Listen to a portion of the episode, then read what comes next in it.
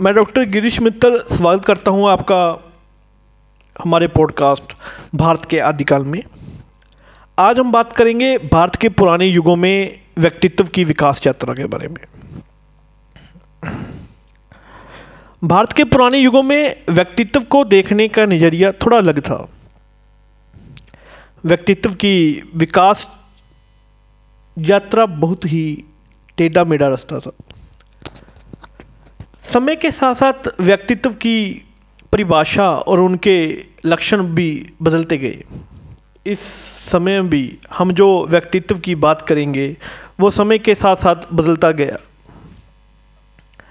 अंतराजन यानी कि संस्कृति, परिचय और संस्कार व्यक्तित्व की उंगली का, की तरह होते हैं। इस तरह भारत के पुराने युगों में भी संस्कृति, परिचय और संस्कार ने व्यक्तित्व को डिफाइन किया था। पुरानिक समय में व्यक्तित्व की बात करते हैं तो हमें यारे जहन में एक ऐसा व्यक्ति आता है जिसके नाम है राजा हरिश्चंद्र। उनका चरित्र, उनके कर्तव्यों के प्रति समर्पित होना, उनकी विधाता का विश्वास और उनके साहस।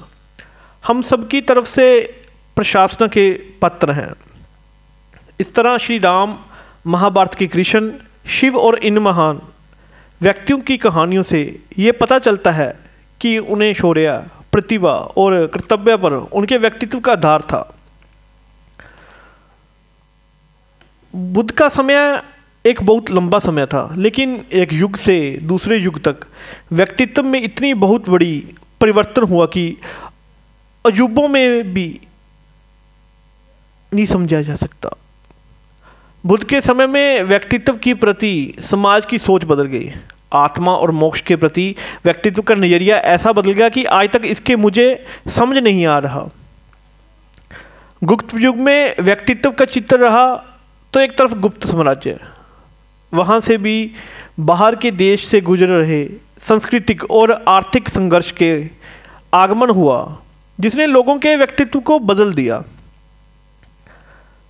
सुल्ताने के युग में व्यक्तित्व का नज़रिया इस समय के शासनों के व्यक्तित्व से मिल गया था। और जब मुग़ल साम्राज्य आया, तब उनका नज़रिया सुल्तानी साम्राज्य से और अलग था। मुग़ल के समय में व्यक्तित्व की परिभाषा में इकबाल, मुश्किल, महन और तमाशा शौक जैसे खूबियाँ शामिल थी। ब्रिटिश राज के आने के समय व्यक्तित्व का नज़रिया एक बार फिर से बदल गया। उस समय अंग्रेज़ों का व्यक्तित्व शान से बनता था।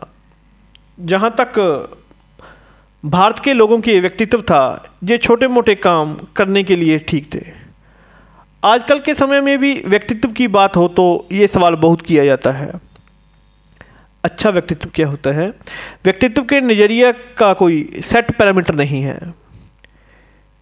इनसे जैसे हैं उनका व्यक्तित्व है, और शायद इसीलिए कि चलते हैं वो अपने प्रभाव को दुनिया में छोड़ जाते हैं। इस पॉडकास्ट से, माड़ा से हमें पता चला कि भारत के पुराने युगों में व्यक्तित्व की परिभाषा और उनके लक्षण बहुत ही अलग थे।